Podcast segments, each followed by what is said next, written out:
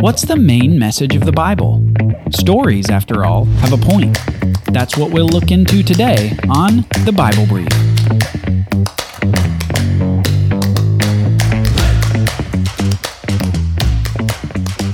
So we've sprinted through the Bible, and before we start our run through in the next episode, we're going to take a breather. While we catch our breath, we're going to look at what the story of the Bible communicates. It's a big story that's not meant to merely be entertaining, but it's also meant to tell us something. It has a message. The main message of the Bible includes three basic elements 1. Humans have a sin problem. 2. God is the only possible solution to the sin problem. And 3. Faith is the necessary bridge between God and mankind. So let's briefly look into the three basic elements of the main Bible message. First, humans have a sin problem. Starting back with Adam and Eve in the garden, we see the first human sin against God. Rather than follow God's rule, they disobey God and eat fruit from the forbidden tree. Due to this, the nature of humanity is corrupted. There is now an inclination or a bent towards sin that exists in all of humanity.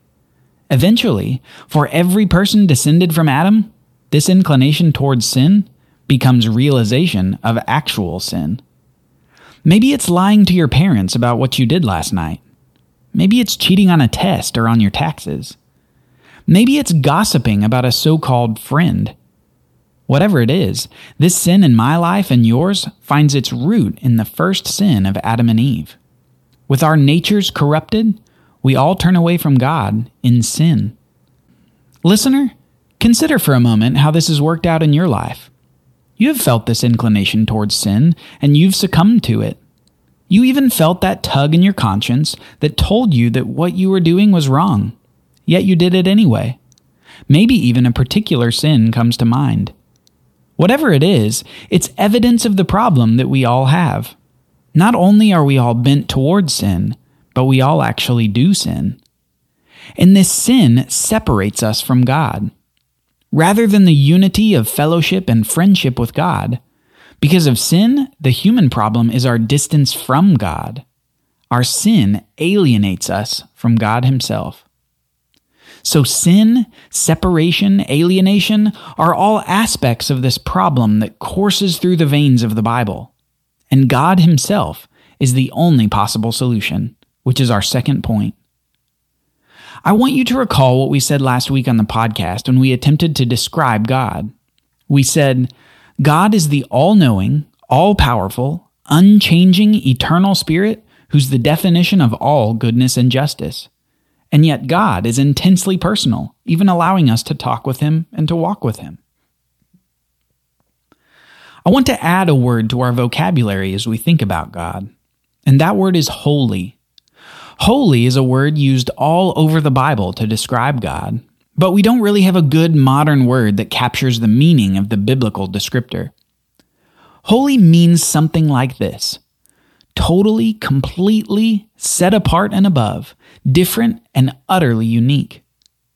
The Bible describes God as holy, and part of his holiness is a total moral righteousness and perfection complete and total goodness, complete and total love, complete and total purity. In contrast to this totality of perfection, this holiness, the human problem becomes even more apparent. We see a holy God and a corrupt humanity. The question is how can a corrupt humanity become uncorrupt? How can humans fix the sin problem so that we can have unity with God rather than separation from God? Well, the Bible provides the answer. Humans can't do a thing. Rather, God Himself has to do it. Let me provide an example. You've probably torn a shirt or some jeans before. And when that happened, if those clothes mattered to you, you tried to have someone repair them, like a tailor or maybe your mom. The clothes had no ability or power to fix themselves. You and I are like those clothes. Once torn, we can't fix ourselves. Rather, we need a tailor to put back together what was torn. But unfortunately, the problem is even more dire than that when we talk about sin. We're more like burned and torn clothes. Instead of mere fixing, we need remaking. And you know who's the only one qualified to remake a corrupt human? Well, the one who made humans in the first place, God Himself. Human corruption and sin is at such a deep level that God must remake us so that we're new. This is the whole point of a famous conversation that Jesus has with a man named Nicodemus. This is in the New Testament book of John. In this conversation, Jesus talks about the necessity of being born again, which baffles Nicodemus. Nicodemus struggles to understand that this rebirth that Jesus is speaking about is accomplished at the spiritual level. God must make us new on the inside, and in that we are born again. God must make us new, and He's the only one who can even do that. Our corruption and our sin means that we need newness, not just merely fixing. Which brings us to the third point faith. Faith is the necessary bridge between God and man. Since God is the one that must remake us and we can't remake ourselves, there must be some way for us to receive the remaking.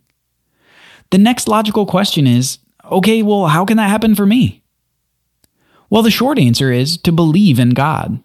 That is, to actually trust that He can and will make you new. And this includes believing in Jesus, who paved the way for our remaking. Remember in our last episode, we said that Jesus died for the sins of the world. He took on the spiritual death penalty and separation that each of us deserves because of our own sin. And because of him dying for our sin, when we believe in Jesus, we can become part of a spiritual transaction of sorts. The Bible says that in some way, despite not being a sinner himself, Jesus became sin for us, so that in him we might become the righteousness of God. This is the transaction. Let me put it another way Jesus took your sin so that you could take his righteousness when you believe in him. Jesus took the death penalty that we deserve for our sin, and in exchange, he gives us his perfect, sinless righteousness. We believe in Jesus, and in doing so, God gives us the holiness of himself. Said another way, God makes us holy, able now to have fellowship and relationship with him. And this holiness is achieved through the Holy Spirit that Jesus announced that he would send to his followers. Remember that from the last episode? Jesus sends the Holy Spirit to come into believers, and in doing that, he remakes them on the inside. The Bible says this If anyone is in Christ, a way to describe believers, if anyone is in Christ, he is a new creation. The old has passed away, and see, the new has come. Don't miss this point. Believing in Jesus opens the door for God to remake us from the inside out, replacing the corruption of sin with the holiness of God. God makes us holy like He is holy, and He does this by living in us by the Holy Spirit. As the Holy Spirit works in the life of the believer, he or she looks more and more like God, more and more like Jesus. And faith is the bridge over which God comes and makes us new. This whole process of saving humans is a gracious gift from God. Not a gift that we deserve, but a gift rooted in the goodness and love of God for the world. Now, we went over a lot in this episode, but again, this is the corest of the core of the Bible message. We will explain more of these concepts as we continue to explore the Bible story, but I want to ensure that you're left with the three basic elements of the message. Humans have a sin problem God is the only possible solution to the sin problem, and faith is the necessary bridge between God and humans. As we begin our run through the Bible in the next episode, I want you to keep your eye out for this basic message. We're going to get very familiar with the sin problem, the holiness of God, and the faith that God uses to make us new. Now that we've had our breather from our sprint, are you ready to start the run through?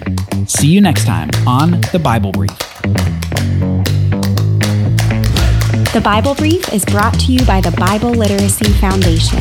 dedicated to helping people like you learn the Bible. Do you have a question about the Bible? It could be featured on a future show. You can submit a question by going to our website, BibleLiteracyFoundation.com, and clicking on the podcast page. There you can submit a text or audio question. We'd love to hear from you.